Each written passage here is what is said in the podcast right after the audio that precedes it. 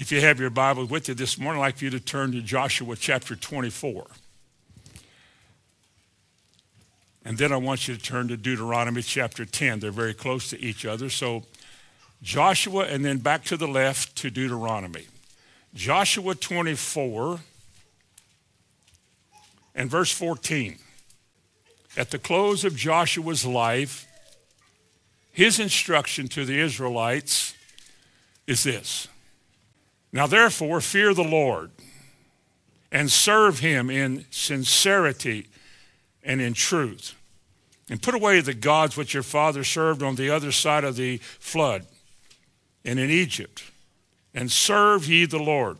And if it seem evil or inconvenient unto you to serve the Lord, choose you this day whom you will serve, whether the gods which your father served, we would say the world and its ways, or the Lord. But as for me and my house, Joshua said, we will serve the Lord. Now, I want to key in today on the word serve. Now, it's a common word in Christianity. We use it quite nonchalantly. We use it to describe people that we believe are living the Christian life. Sometimes we say, well, they love the Lord. That means that they're, they're busy, they're active, or they're sincere, or they're really into it, into Christianity. And we just say, yeah, they love the Lord. Or you can say that that boy's serving the Lord or that girl, she's, she's serving the Lord. Now, people, Christians don't really have, always have, a good definition of what service means. But whatever it does mean, whatever it was intended to mean to us as Christians, it's to be done, as he said here, in sincerity and in truth, without some play acting, without some front, you know, a Sunday morning service or something.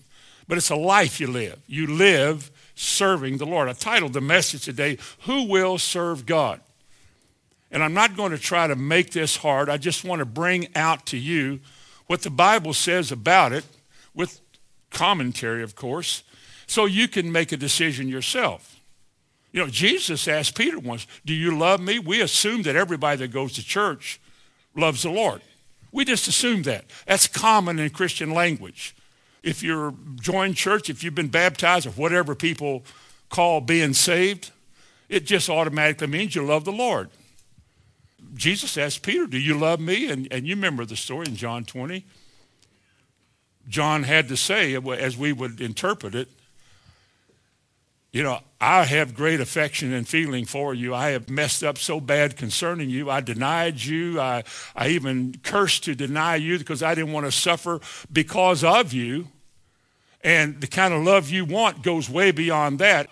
I can't tell you that I love you like that because I just proved I didn't. Well, the same thing can be said about service.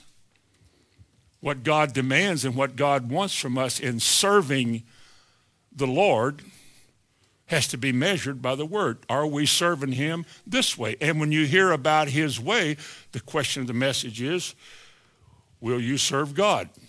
Now here's what it says in Deuteronomy 10. Will you turn over there?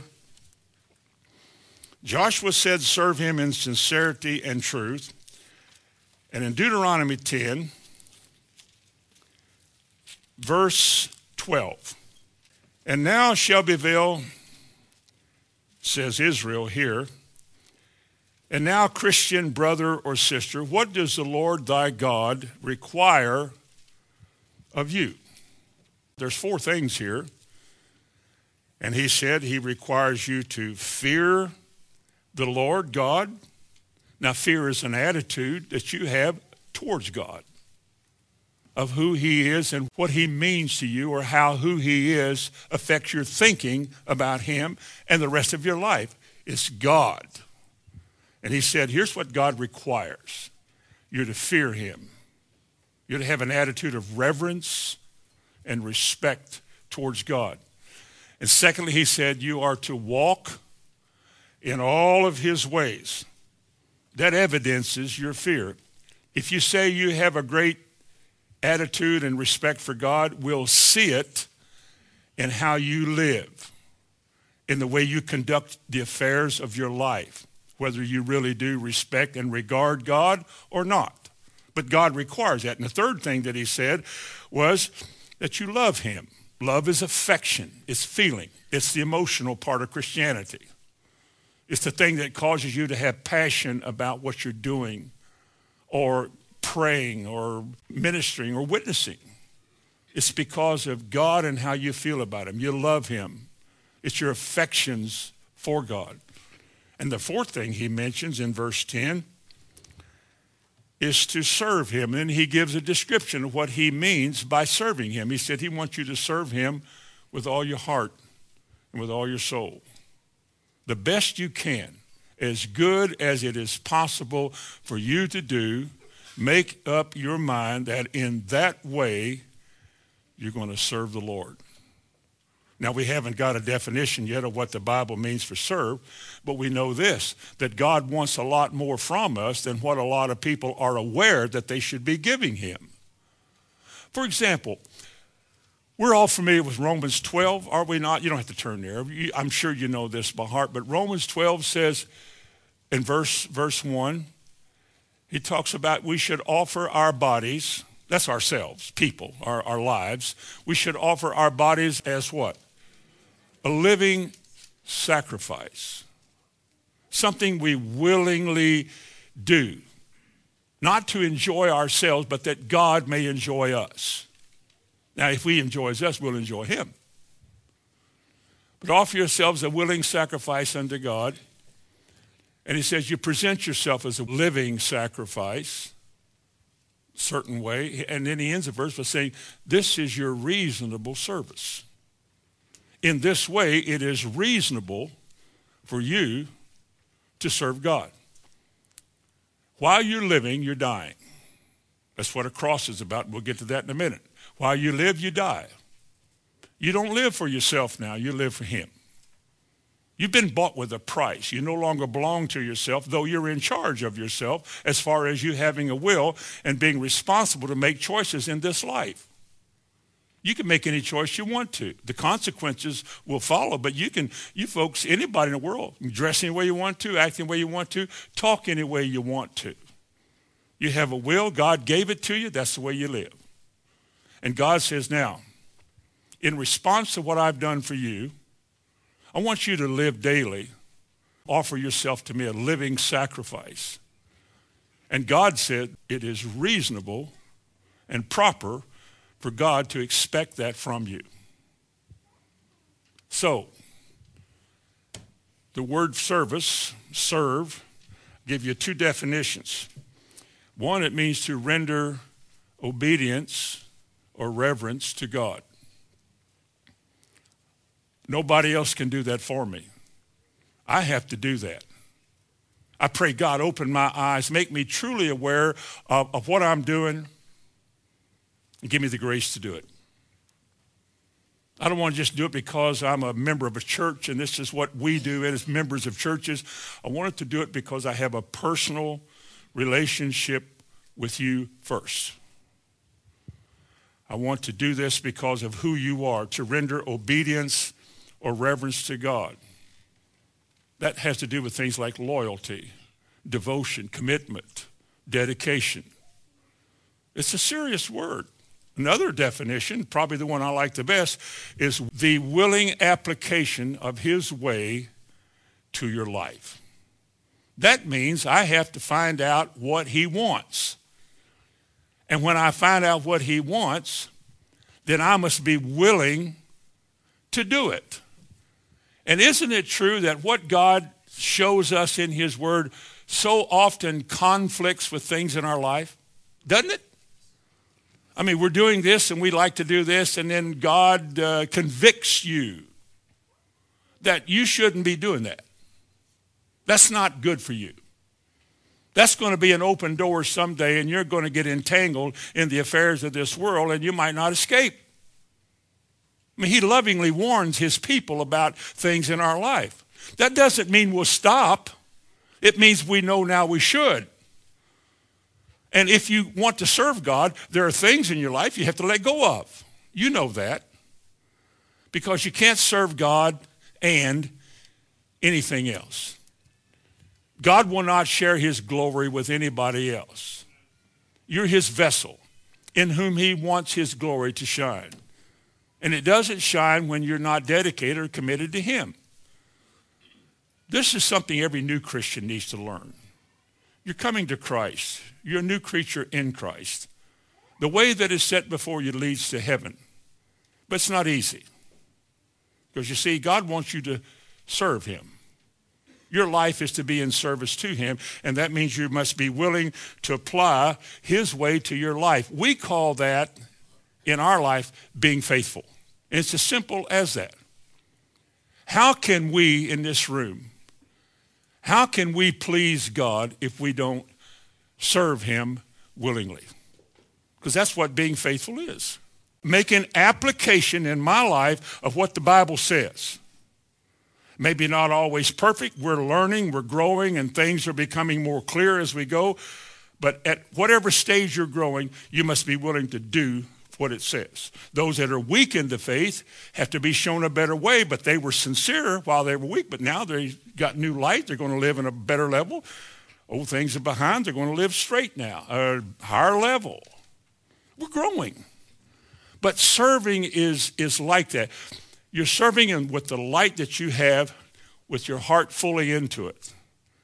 As God shows you more, you do more. You live more. You make it better. Because that's what we're here for, to serve. We serve God. And that's what he wants. And how else, again, how else could we please God if we weren't willing to do what he said? Which is what serving is. It's, it's willing application of God's way to your life. I am willing to do that. Now, let me give you to this morning three considerations, three things for us to consider in serving God. And again, I'm not going to try to make this hard. I have to live the same thing I'm telling you. I have to deal with everything that I say to you. But in light of just thinking and looking, pondering, as personally, people, life, attitudes in the world, and I've seen a whole bunch of it. You know, I've been sheltered for the last few years. Because again, I got in an airport the other day and was alarmed. There's the stuff that people read and laugh about and talk about, attitudes in the world. I think, you know, I really am saved. None of that has any appeal to me. I have no desire for any of that. But look at the mass of humanity that can't do anything else but that. They have no light. Or as Bonnie would whisper, they have no revelation of Jesus in their life, and they don't want it. That's the worst part. They don't want to change. They don't want to give up that racy look and that nasty lifestyle of those unclean spirits. They don't want to give that up. That's the only thing in life that they enjoy. That's the only way they know to enjoy life is to sin there's nothing else they could do that they would call fun. And life is all about fun. You're only young once. You ought to have fun. But you can't serve God like that, but they don't want to serve God. So, three considerations for us as Christians for service. Number one, it's a challenging decision that few people are willing to make. That is to serve God. Oh, I think everybody wants to serve. No, they don't. Not all church members want to serve God. We like to be members of a church. We like the, the feeling that we get of trying to be better. We like the idea that, well, at least you're trying. But you know what? Attending a church doesn't mean you're serving God, does it? If it is, then we, don't, we need to bypass this message and go to something else because you're all doing it. And I'm not speaking about you in particular, but as a message from the Bible, attending church doesn't mean you're serving God. It means you're attending church. You're in a meeting. Reading your Bible doesn't mean you're serving God. It would include that. Listening to sermons doesn't mean you're serving God. Serving God is more than just some show or outward thing. It's a life you live, and it's costly. Because about what I just said, number one, being this serving God is a challenging decision that I think few people are willing to make, really and truly make. First of all, there's a price that you're going to have to pay to serve God. If you want to serve the Lord on his terms, then you're going to have to be willing to pay a price with your decisions to do that. Look in Luke 14 for just a moment. Something that Jesus said. And I wonder how many people would be willing in this world, in this life, to do this. In Luke chapter 14, Jesus said, when a great multitude was following him, he turned and he said to this multitude, in verse 28, he said, For which of you intending to build a tower sitteth not down first and counteth the cost? I want to be a Christian. Do you really? Do you really want to be a Christian, a follower of Christ, an imitator of Christ? Do you really want to be? Well, here's what's involved. Would that be okay to say that? I mean, isn't that what we should say? So, you want to be a Christian. Are you willing to be a Christian? Well, yeah, I want to be a Christian. Why do you want to be a Christian? I ask young ones that all the time who want to be baptized. I said, why? They, they don't always know. That's where mom and dad comes in. But why do you want to be a Christian? Why do you want to go to church? Why anything? You got to ask yourself the question, why? Is it because I, I want to go to heaven? That's not exactly the best answer. I want to be a Christian because I want to be forgiven of my sins and the guilt that hangs over me and the unrelenting pressure of being less than what God wants all the time. I want to be forgiven. I want this burden lifted off of me, off of my heart. I want God to forgive me of what I've done. Are you willing to give yourself back to God to do what he wants done? Yeah, I guess. Well, let me tell you what he wants done. Let's go over that. Let's teach on what God wants from his people. What does God require of you? Well, he wants you to fear him. He wants you to walk with him. He wants you to, to love him. And he wants you to serve him, okay? Everybody's happy with that until you start explaining what those things mean. But that's what we're doing. We're trying to make clear to God's people who profess and confess that they want to be Christians, this is what it's about. For this is what leads to peace and joy in this life. It's what the world's trying to find and can't, but it's offered to us this way. But it's going to be costly. He said in Luke 14, 28, he said, before you jump into this and before you say, oh, I want to go forward and be, a, and be a Christian, do you really? Do you realize that when you offer yourself to God as a sacrifice, God wants everything you have. He wants your time, your energy, your efforts, daily, all the time. All the time. Are you willing to do that? Well, you don't know very many people that do, so you say, I don't know. Well, you, you need to think about it. He said here, before you jump up and join me, he said, count the cost in verse 28, whether or not you have sufficient to finish it. Count the cost. Jesus said in Matthew chapter 10 and verse 22, a part of the cost is he said, You're going to be hated. Oh, no. We want to be good old boys. Church does its level best in a community to be admired and respected uh, by the community. Church does its best in America so that the government will give it a break. We want to find favor with the government. We want favor with the world. We want everybody to think this is the place you ought to go. And Jesus said, when you live the life, you're going to be hated and you're going to be persecuted. You're going to be rejected. You're going to be spoken of as evil. You're going to be scorned and scoffed at. They're going to be gossiped about and stories told about you. You're going to be misunderstood. The world cannot understand why people like you would dedicate yourself to living in such a way that you're not having fun. Parents, friends, they feel sorry for you. That you're now you're in some sort of religious cult that wants your whole life. We don't want it, God does. It seems so strange. And yet, Jesus said, if you're going to walk with me, you're going to pay a price. You're going to suffer. All that live godly in 2 Timothy 3, all that live godly in Christ Jesus shall what? Shall suffer persecution. Why? Because the world you're living in is hostile to God. It's an adversary. It, it, like Jesus said in John 15, he said, the world will hate you, but it's not you they hate. It's me they hate. Did you know the world hates Jesus? Talk to the world about Jesus to see what they say to you. You ever listen to a radio program, somebody calls in and mentions God, how they can't get that person off the air fast enough? We don't want to hear about God. We don't want Jesus to invade our life. We want to invade a sanctuary and somebody tell us that we're good, but we don't want, we don't want to live according to what he says because it grieves me to hear what God says because he wants so much of me.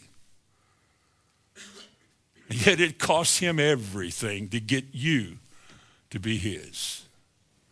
But it's going to be costly. You go, again, you're going to suffer. There's a price to pay. Jesus said in John 17, he said, I have given them in his high priestly prayer to God before he was persecuted and, and, and crucified. He said, I have given them thy word, and the world has hated them. Do you realize that the word of God that you're being given, that you're asked to have abide in your heart, will be the very thing that will cause you to be rejected and hated? I look back at my friends from pre-salvation days, I'm afraid a number after that, and I found that they've, they've all fled. One of them said, well, you never come around anymore. I said, you didn't either. Well, he doesn't come around anymore. He's too good for us.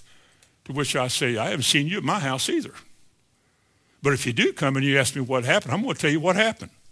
I'm going to give the same thing to you that God gave to me. And then you'll never come back unless you have a heart for God and you want to be saved. People don't want to be saved. They like living an unsaved life with a little flavor of God in it. They don't want to give up everything for the Lord. I don't think they do. But he says this word that's in you that's given you the choices to make in your life, which is causing you to be identified more and more as his. The world hates that. They don't want to do it. But you're willing to do it, and therefore it's the price you're going to pay. A second price you're going to pay about this is that there's a, there's a cross you're going to have to carry. Listen, listen at these words.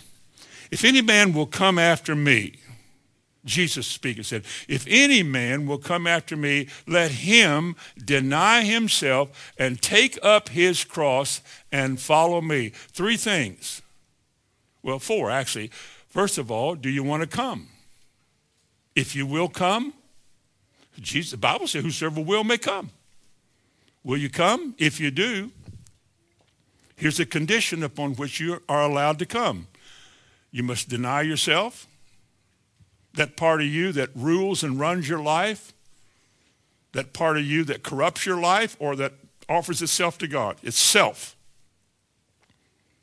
And all the corruption that is in self given by the world, you must deny that. No more. That's enough. I see what you've done to my life. No more. You deny yourself and you what? Take up what? Take up the cross. What's it for? The cross was for one thing and one thing only, to die on. It was a place of death. It was an altar. Like they offered sacrifices in the Old Testament on an altar, in the New Testament, the altar, the place of death is a cross. It signifies that sin has been dealt with at the cross, and because of the death that took place at the cross, forgiveness is offered to man. The preaching of the cross is foolishness to those that are perishing because that's crazy. That doesn't make any sense. It does to us. It does. It has great meaning for us. But a cross is a way of death. That means every day when you're faced with right and wrong, you got to do what's right. You crucify your flesh with its affections and its lusts thereof. Luke 14, verse 27, if you're still there. He said, Whosoever doth not bear his cross and come after me, listen to these words. Said, He cannot be my disciple. He can be a member of a church, can he? You can go to meetings and seminars and camps and mission. You can do anything. But if you're not willing to take up your cross daily and follow him, you can't be a disciple because discipleship is necessary. It's necessary to die to self so that God can live, so that he can have his way in your life. A third thing, if there's suffering, you're going to suffer. Let me read a verse of scripture for you in Romans chapter 8 and verse 17, especially because it has to do with being a joint heir with, with Christ. Romans 8 and verse 16, the Spirit itself beareth witness with our spirit that we are the children of God. And if children, then heirs, heirs of God and joint heirs with Christ. If. Now here's a condition. You can't bypass this. You can't make an assumption on this. You have to measure yourself by this. We are joint heirs with Christ, if so be that we suffer with him, that we may also be glorified together. You mean that for me to live the Christian life, to make the right decisions that God gives in a hostile, adversarial world, I'm going to suffer for it? There's going to be grieving, difficult moments that I'm going to go through because of making the right decisions? Yes. You're going to suffer. In some cases, it's political suffering. The writer of Hebrews in chapter 10 speaks about suffering the loss of all things because you're identified with Christ or with others like yourself who have been persecuted and they put you with them and you suffer too. But Jesus said, it's not you they're after, brothers and sisters. It's Christ in you. You're simply letting him live his life. It's him still suffering in this world, but you're the one that's enduring his sufferings. And you're going through what was really assigned to him, but it's suffering. As I already said, those who live godly in Christ Jesus shall suffer persecution. The Bible says many are the afflictions of the righteous. Why would a righteous man or a righteous person be afflicted? Because of the very righteous nature of what you're doing. It aggravates the world. It reminds people in the world that you're right and they're wrong. They know inherently that you're right. I mean, even when they've gone astray, they know you're right. They know they're wrong. And you're a reminder to the world of what's right. Maybe not perfectly, but they, they can see that you're trying if you're trying. And they know I did. I remember when before I got saved, I knew the people I was hearing. I knew they were right. I knew this is the way it ought to be, and this is what you're supposed to be doing. I just didn't want to do it. I didn't want to lose my friends. I guess you would say that. I really wanted to be a cool Christian. I wanted to have my cake and eat it too. I want to be all right with God, but I want to be a good old boy. I want to go out and hang out and mess around, but I also want to know that I got religion in my life. And if I die, I'm, I'm not as bad as some people. I'll probably make it. And you tell people nobody will ever be good enough to go to heaven. If being good will get you to heaven, there was no reason for Jesus to come to this world. You don't need Jesus, you just need to be good. And yet, if you have to have Jesus, then it's on his terms. You got to surrender it all to him or there's no Jesus. Tell me, why do people not want to hear that? Because if you preach like that, people get upset. Oh, they start looking at their watch and where's the door? But isn't that what we are to find out? What the Lord requires of us? Then measure yourself by that. Am I living like this? Am I willing to suffer the loss of all things for the knowledge of Christ? Paul was. He was an elite Pharisee.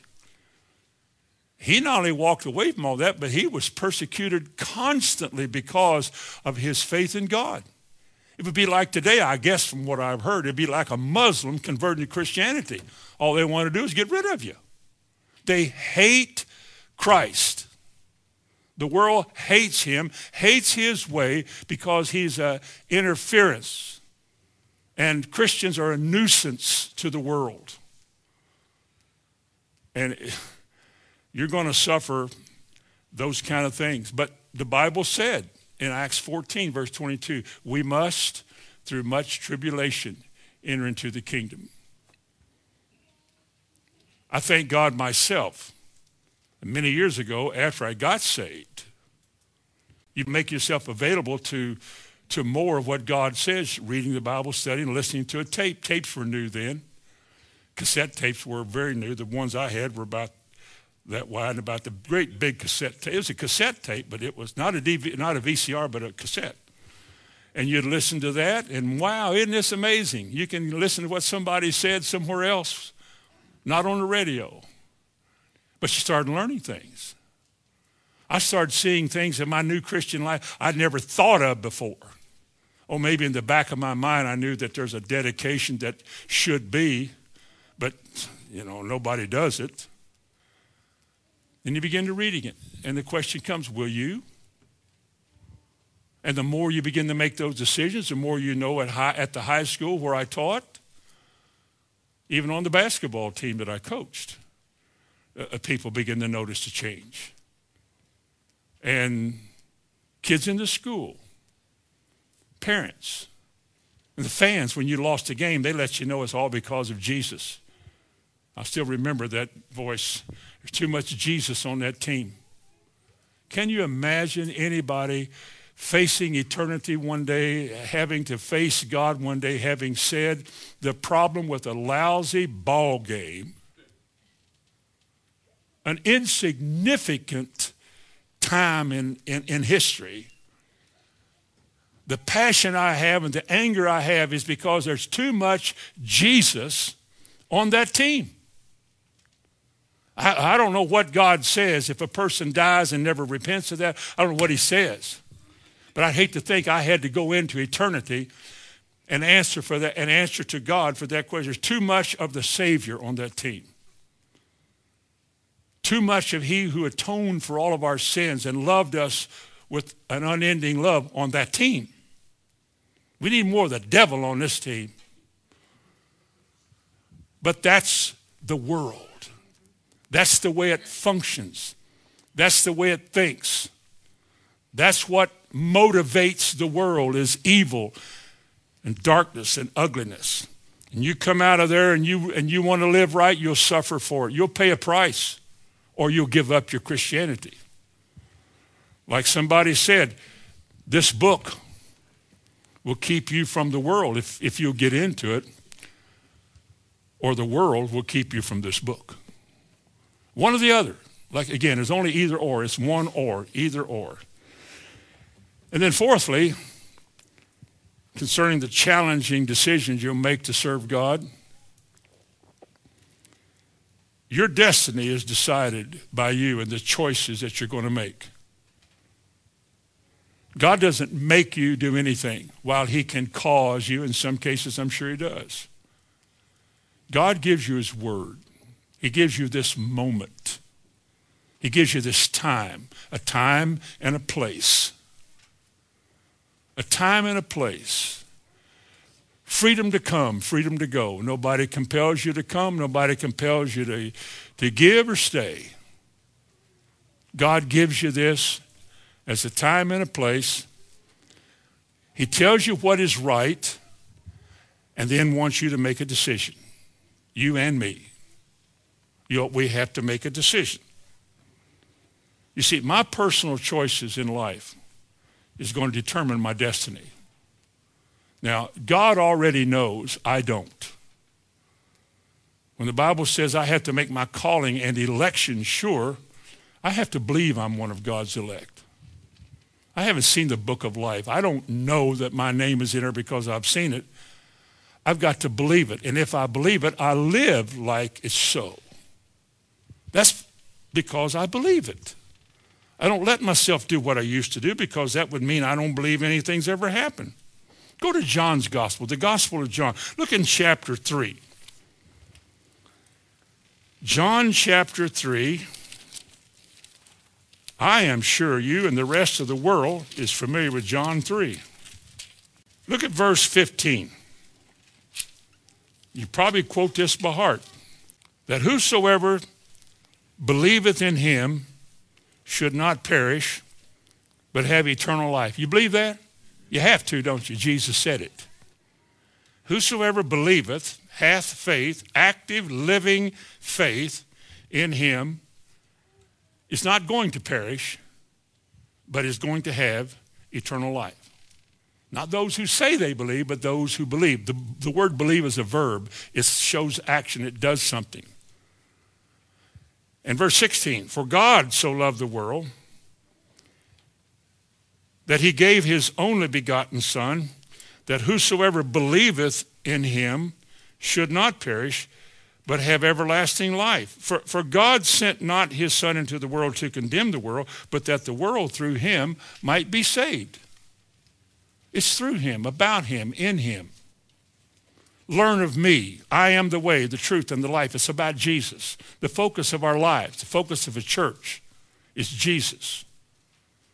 The reason for laying yourself as a sacrifice is so that Jesus can take what you offer and use it for his glory.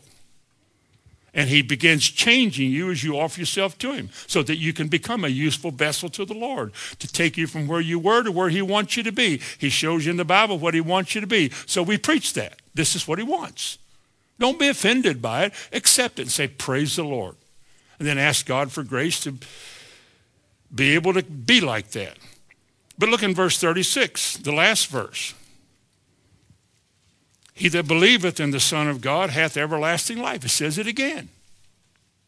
He that believeth in the Son of God hath everlasting life. Let me call your attention to something. Is not the nature of this message, but let me add this to it. To believe is to possess. To believe in something is to have something. He that believeth, say hath. Hath. Now, all the rest of you say hath. Hath. Uh, he that believeth hath. Not he that thinketh, not he that readeth, or readeth, or read, but he that believeth. The person who has what God offers is a person who believes what God has offered. Not just mental agreement. Yeah, I believe it's true, but to believe it. As I started out saying, to serve is to be willing to do what God wants you to do. We call that being faithful. To be faithful is to be saved. For by grace, really through faithfulness, are you saved. Not by church member, church attendance, not by reading and studying and trying and do, all of that will be involved, but you're not saved because you did something. You're saved because God did something. And what you do is in response to what he wants you to do. He wants you to live a certain way. He wants you to grow. He wants you to be useful to him. So he gives us a word. That's what the church teaches. If there's nothing for us to do, there's really no reason for us to be here. He just saves you and you can go home. It doesn't matter what you do. You're going to heaven. But that's not what the Bible says. God has a reason for leaving us on the earth as professing Christians. Even though in the midst of Christianity there are wheat and tares. They're growing together and they will until the harvest. We have to make sure that we are wheat. How can you tell about wheat? Well, they'll be doers of the word and not just hearers only. It's a choice I make. There's a certain kind of intensity to the Christian life that you have to really zero in, seize the moment, redeem the time, take to heart what God is saying. And like a plumb line that's dropped in the middle of our church, you have to measure yourself by this word and realize that God is going to change your whole life and demand all your time and attention. Are you willing to do that? Are you willing to serve the Lord on his terms? Because he that believeth on the Son of God hath eternal life. Now, here's the second part of verse 36. This is not the part that people like. But it says that he that believeth not the Son shall not see life, but the wrath of God abides on him. What if I told you this morning that the wrath of God is abiding on most of the world? The wrath. It doesn't show up in people walking around sick all the time or people walking around somehow infected some way or loony. Some very intelligent, very responsible business people in the world, medical teams, lawyer teams, political people, all different compartments of life are full of people upon whom the wrath of God is abiding. They're hopelessly trying to find peace through insurance and through investments and through education. They're trying to find something that just relieves them of this constant, uneasy expectation, literally, of dying. Because what happens then? Man, I don't know, but I, I don't want to die. I don't want to die yet. Nobody wants to die, but they don't know what's going to happen to them. So their whole life is bent on trying to find something that, that cannot give them eternal life. And it's just a horrible feeling that a lot of people have. A lot of people can't handle that. That's why people commit suicide. And yet, when they commit suicide and they die, they're going to wish they hadn't. We have such an opportunity. We're so blessed. You know that? What we've heard, the way we've heard it in all these years, that God has not abandoned us, but he's blessed us and added to us and given us, that grace has found a place to, to land. We're like a little grace airport. And the plane lands and the grace baggage is handed out. Are you aware that you're blessed? I'm aware that I am. I am blessed far more than I deserve to be blessed. I'll guarantee you that. And what a privilege it is to respond to God and then have God in kind respond back to you. When you are responding, you're being faithful. You're being a doer. And it pleases God to respond back to you and give you what he promised. Second thing, not only that, but a second thing about this is that your Christianity is going to be defined. Your Christian life will be defined by your service. That we've been hitting around at this all morning. But if you turn to John 12, you're almost there. John chapter 12, and look at verse 25 and 26. Your Christianity is going to be defined, that's the second consideration, by your service. Verse 25 He that loves his life shall lose it. I don't know how you interpret that. I would ask you this morning, sitting there, I'm not going to preach about it now, but how would you understand that? He that loves his life.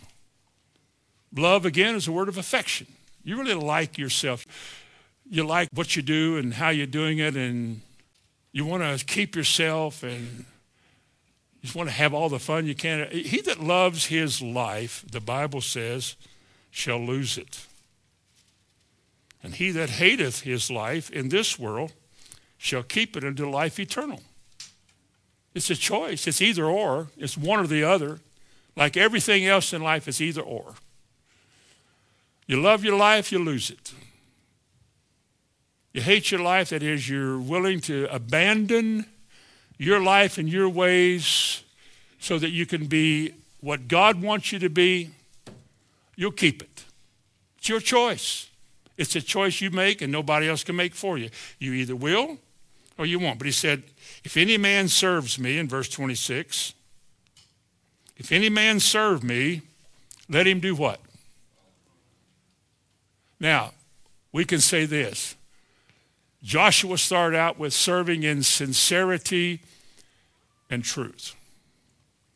No put on, no hypocrisy, but honest, sincere giving of a man or a woman's life to God to do what the Lord wants. That means to be faithful to what he teaches. He said, If any man will serve me, let him follow me. You can't follow something that's dark and unclear. You can only follow in a way that you know where you're going. Let me ask you something. What is at the end of your life, the way you're living right now? When you reach the end of your life, whenever it is, where will you be? Will you be where God wants you to be, or are you still on your own? We'll get to that next, our last point. But where will you be? To follow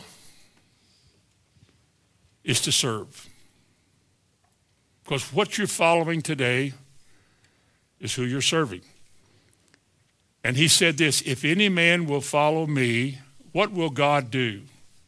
Verse 26, he said, Then where I am, there will my servant be. If any man serve me, him will my Father honor. The word honor mostly has to do with showing gratitude or showing favor. Now, him will my Father honor or show favor to. Is it possible that some Christians seem to have more from God in terms of favor than others? Is that fair? I'm asking you on this little quiet moment we're having together. Is it fair for God to show favor to some and not others? Or to show more to some of his people than he would others of his people?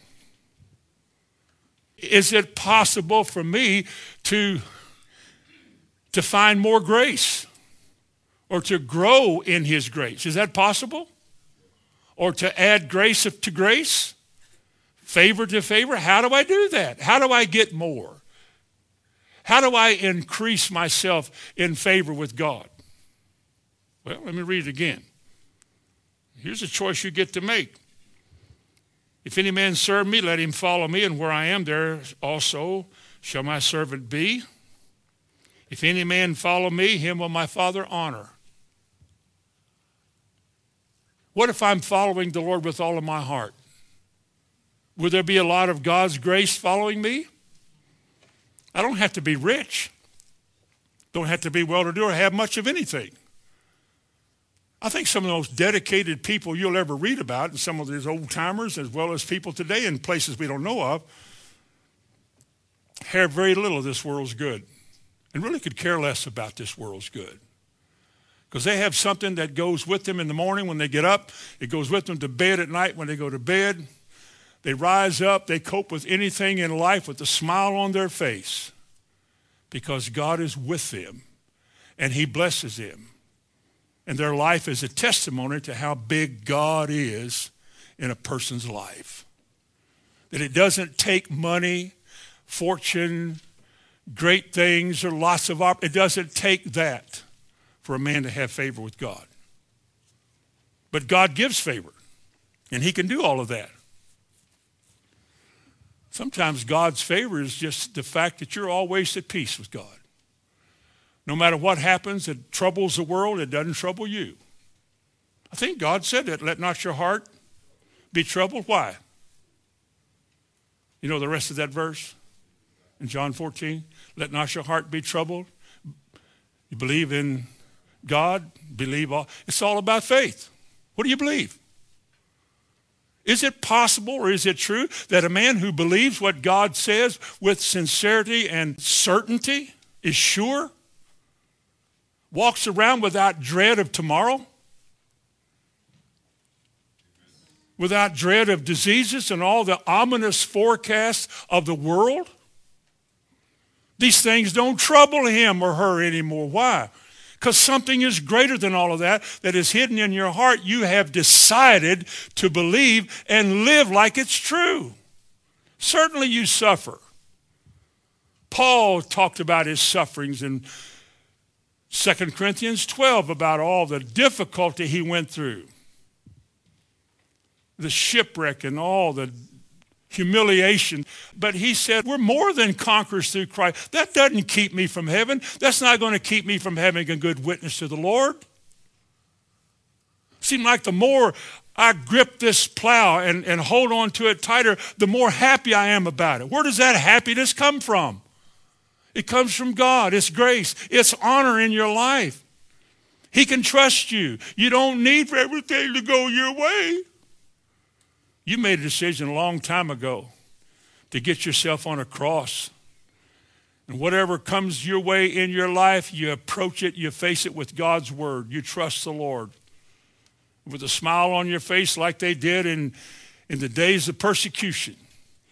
They went to Nero's garden, they hung these Christians on the cross. And they sang hymns. You can read Foxe's Book of Martyrs about how many great saints and unknown saints died happily. They didn't dread it. They had something in their heart was bigger than life, and it was eternal life. Found Christ.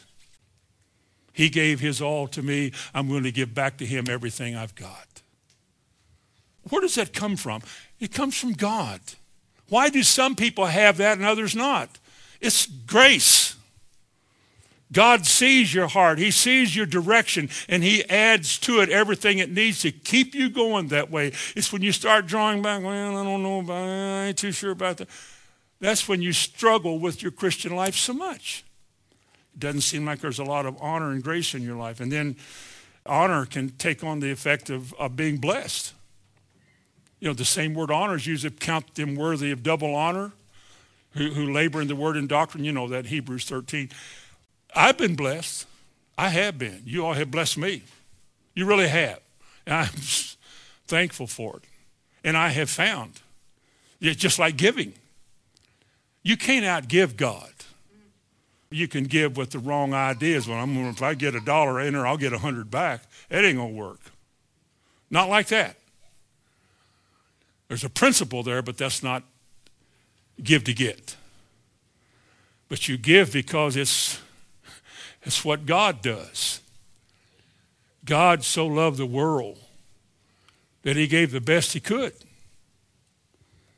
He made himself a body called the Lamb of God, and he put himself in that body in the form of a human being, Jesus Christ. Same feelings you have, same problems, short, you know, the same makeup you have lived in this world without ever sinning, was able to offer himself without spot unto God who was able to save. And because of that, God is willing to save whosoever will come to him. But you come to him, folks, on his terms. I'd tell a lost man that in a minute. You want to come to the Lord, you got to come on his terms. His way's pretty narrow. It leads to life but it's narrow. There's a cost. Jesus said, If any man come to me and hate not his father and his mother and his wife and his children and brothers and sisters, yea, and his own life also, he cannot be my disciple. Whew! Who can do that? You can. I can. We can. Because we can't do it by ourselves, but God's grace enables us to do that. Do you realize that having made it this far means that God has honored you?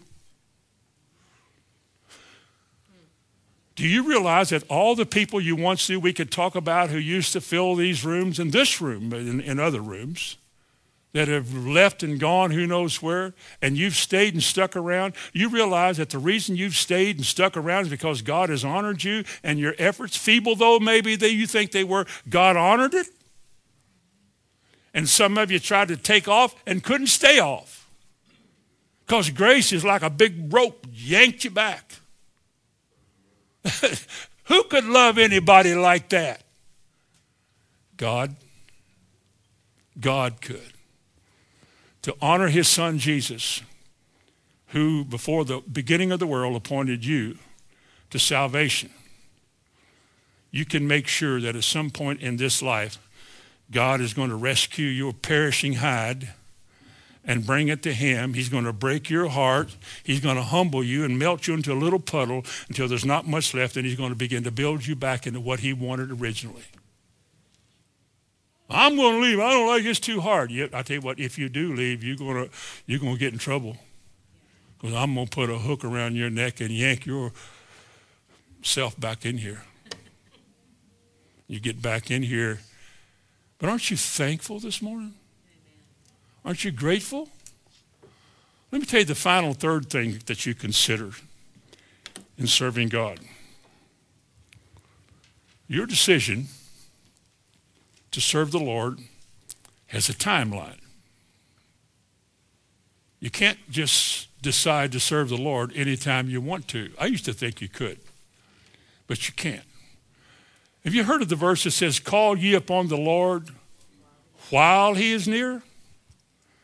Does that mean that you can't just call upon him whenever you want to, but when he is near and he beckons you, you can call upon him? Yes. I wonder how many of us, I did, I don't know how many others were like that, but I wonder how many of us think that, I don't think I'm ready for Christianity now. I'm, I'm just too, I'm like a cannon loose, you know, I, I'm not ready for But one of these days I'm going to do it. I'm going to get around to it, a little piece of wood that has to it written on it. I'm going to get me around to it. One of these days I'll do it. I'll give my heart to Christ. Maybe I'll be 80 years old, kind of slow then, two thirds, three quarters wore out, can't do much anymore, so I'll just get saved. Or maybe not 80 years old. Maybe some folks are saying, well, I'm, I'm a young man. Man, I am so frisky, having so much fun. I, I just don't want to abandon all of that fun to, to read the Bible and go to church as though that's all we're doing. And you think that one day you will come around when you want to. Let me tell you something. You can't. No man can come to Jesus. You can go to church. You can listen to the preacher and join the church, all of that. But no man can come to the Son in John 6 except the Father, which sent the Son, draws him. And when the Father draws a sinner out of his pew or somebody that's backslidden, when God draws you, you know you're being drawn. I don't think you can resist that kind of grace. I don't. When God determines to save a man's soul, a man is going to be saved. And again, you didn't choose him. He chose you. And because of that, you're saved. But you can't determine the day you're going to be saved. I think, well, I think in a couple of weeks I'll get over this. I get, I got to quit smoking first. Well, I've been drinking and running around. I got to get things straightened out at home. When I get my life straightened out, then I'll come back to the Lord. You can't. People think they can't. People say that because they're in religious environments that okay that. But that's not good. You cannot come to the Lord when you want to or get yourself right with the Lord whenever you want to. Listen to this. Today, Hebrews 3 7 says, Today, today, if you will hear his voice, harden not your heart. Harden would have the idea of resisting what he wants. Today, if, if you can hear his voice, if there's something that stirs in your heart today, then don't resist and don't harden your heart. Psalms 27 1 says, Boast not thyself of tomorrow, for you don't know what tomorrow's going to bring. When Easter comes around, Easter Sunday, I think I'll go forward. You don't even know if it'll be here. You don't even know that you'll be here in the morning. You have no guarantee that you'll be here in the morning. You may be in heaven in the morning. You don't have any guarantee the sun will come up tomorrow. Jesus could come. How can any of us tell anybody what we're going to do next month? Where I'll pay you back in six years? How can anybody do that? You don't even know if you'll be here in six years. Not only did you give your word, but now you can't keep it. How do you know you're going to be here? You don't know. But what you do know is that today is a day of salvation.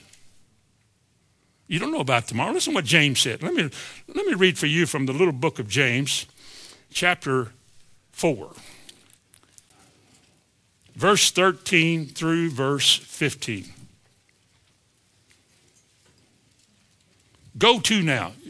I don't know who talks like that, but that's what it says here. Go to now.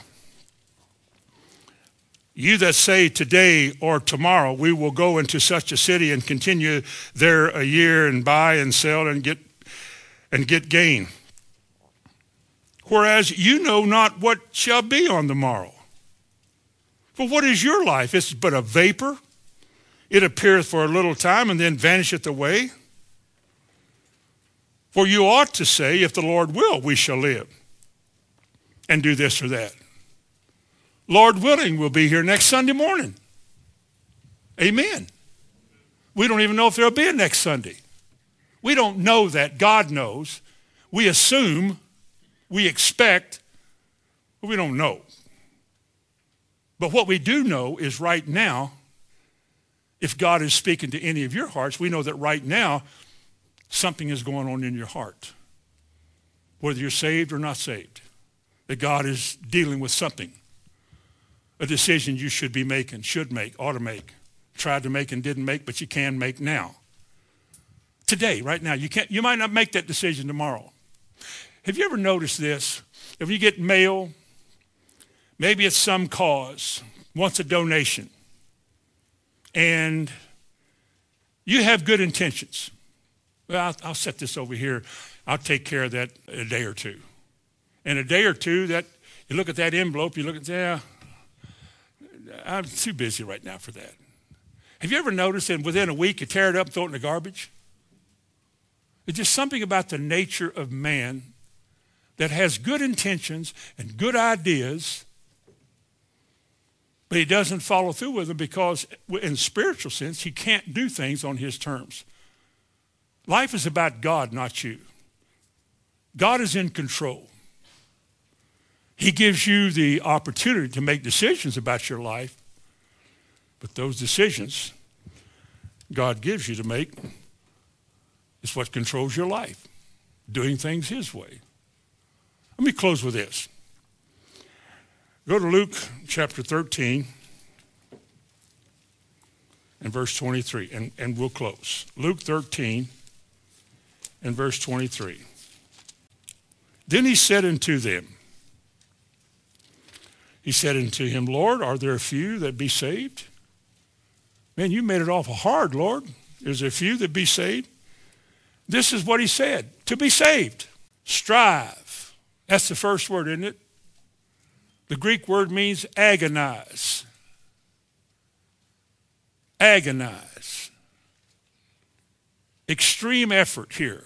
Because it's not easy. It's not supposed to be easy. Strive to enter in at the strait gate. For many, I say unto you, will seek to enter in and shall not be able. When once the master of the house is risen up and is shut to the door, and you begin to stand without and to knock at the door, saying, Lord, Lord, open unto us, and he will answer, I never knew you. And you will begin to say, But Lord, look what we've done. Look at all the things we did. We're not bad people. We've been with you. We've been to the church. We've eaten and drunk in your presence, and we've heard you teach. We've heard your word. But he said, I tell you, I know you not whence you are. Depart from me, all you workers of iniquity. And there shall be weeping and gnashing of teeth when you shall see Abraham and Isaac and Jacob and all the prophets in the kingdom of God, and you yourselves thrust out. It's choice and consequence. There's nothing really and truly hard about what I've just said. Because what I've just said is the Word of God, which is called the good Word of God. Are you with me? What we consider hard is what challenges us to give more than we want to give. And the struggle there with, oh God, like striving, Lord, it's, I don't, right. Why can't I just join a church, get baptized, and then uh, take a seat and try to be a better citizen and better person? Why can't? Why isn't that enough? Because that's not what he said. I mean, if the word agonize means agonize, it means that's part of the deal. We don't have to make you agonize. You just read the Bible and the decision, you'll agonize over the decisions. But how else, in closing, how else can any of us serve the Lord? How can we truly say we're serving the Lord if we've just set so much aside, like that letter? We just sort of set it aside for another time. Maybe I'm not there yet. We set it aside and we go out of here, and tomorrow we're reminded, you know, this is not what you should be doing. This is not where you should be. You shouldn't look and act like that. You're not doing it the way God wants you. How can you say you're serving God? See, these are personal challenges. We have to deal with it. We have to get in that closet and wrestle with our flesh because there is a war between the flesh and the spirit. Isn't there? Maybe it's just me. Maybe I'm the only one. But there is a war because what I want to do sometimes, I think, oh, God, why do I have to? And you just have to deal with it. Because if you're going to serve the Lord, you're going to serve him on his terms. For that is what Christianity is. Will you serve God? Amen. Heavenly Father, in the name of Jesus, I ask you to bless the content of your word to that part of our heart that you move, where conviction comes, where holiness is formed. When you said you want us to be holy, it means that you want us to live like Jesus. Lord, while we're not perfect people, you chose us. You're the one who chose us out of the miry clay. You know our weaknesses and our shortcomings. And I ask you in Jesus' name to continue to show honor and favor to us, deal with us, and bring us into that, that place where you will be pleased with your people, a church without spot or wrinkle or any such thing. I ask you to do that for this congregation in particular for those that watch or listen. This is a late hour, Lord, and the world is beginning to reel. And the rumblings of the end are coming. Help us to see that and to serve you in fear. I ask it in Jesus' name. Amen.